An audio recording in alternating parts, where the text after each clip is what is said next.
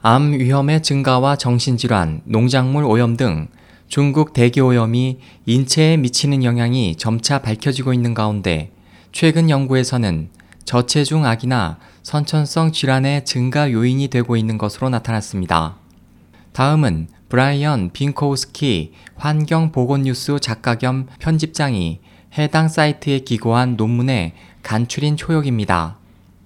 대기 오염 물질을 계속 배출하는 석탄 화력 발전소의 배출가스, 증가 일로를 걷고 있는 교통량 등 중국을 오염시켜 나가는 공기에 대해 전문가들은 아기에게 주는 피해를 우려한다. 중국과 북한의 출생과 대기 오염의 관계를 연구하고 있는 리처드 핀넬 미국 텍사스대 교수는 중국의 도시는 아기들에게 큰 문제를 안기고 있다고 경고한다.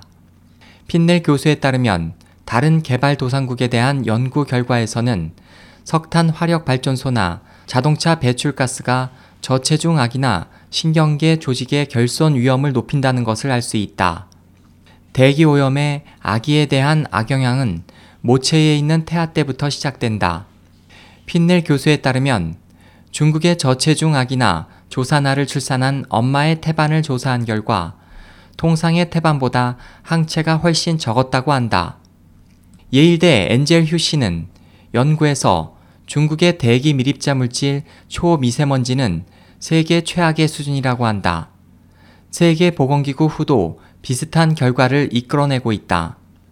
2014년 2월 중국, 인도 등을 포함한 개발도상국 22개 국가의 저체중아 비율에 대한 조사 발표에 따르면 중국의 아기는 조산과 대기오염 물질의 관련성이 지적되고 있다.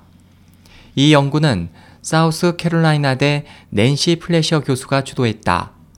그 연구에 따르면 대기 오염의 영향으로 중국의 2.5kg 미만의 저체중아 출생률은 전체의 6%, 37주 이내에 태어나는 조사는 전체의 7%라고 한다. 이 아기들은 종종 발달상의 장애가 확인되고 있다. 중국 보건당국은 선천성 질환의 아기는 1년에 90만 명에 달해 지난 20년간 70% 증가했다고 한다. 이 결과에는 여러 요인이 포함된 것이지만 도시 지역에서는 약 2배, 농촌 지역에서는 22% 증가한 결과로부터 대기 오염의 영향은 부정할 수 없다. 그렇지만 농촌 지역이라 해서 아기에 대한 대기 오염 피해를 줄일 수 있다고 단언할 수 없다. 연간 3억 톤의 석탄이 채굴되는 산시성에서 신경성 장애를 가진 아기 출생률은 1.3%에 달해 미국의 13배가 된다. 상하이 연구팀에 따르면 조산 요인으로 PM10, 이산화황, 산화질소, 그리고 오존이 관련된 것으로 밝혀지고 있다. 또 초미세먼지는 체내에 흡수되면 태반에 들러붙어 태아가 충분한 산소와 영양분을 섭취할 수 없게 된다. 또 호르몬을 바꾸고 태반의 혈류를 혼란시킨다. 최근 중국 정부 당국은 시민들의 필사적 항의 결과 오염과의 싸움을 선언하고 소형 석탄로 폐쇄 및 낡은 자동차 사용 금지 등의 조치를 취했다. 그러나 대기오염 개선은 눈에 띄지 않는다.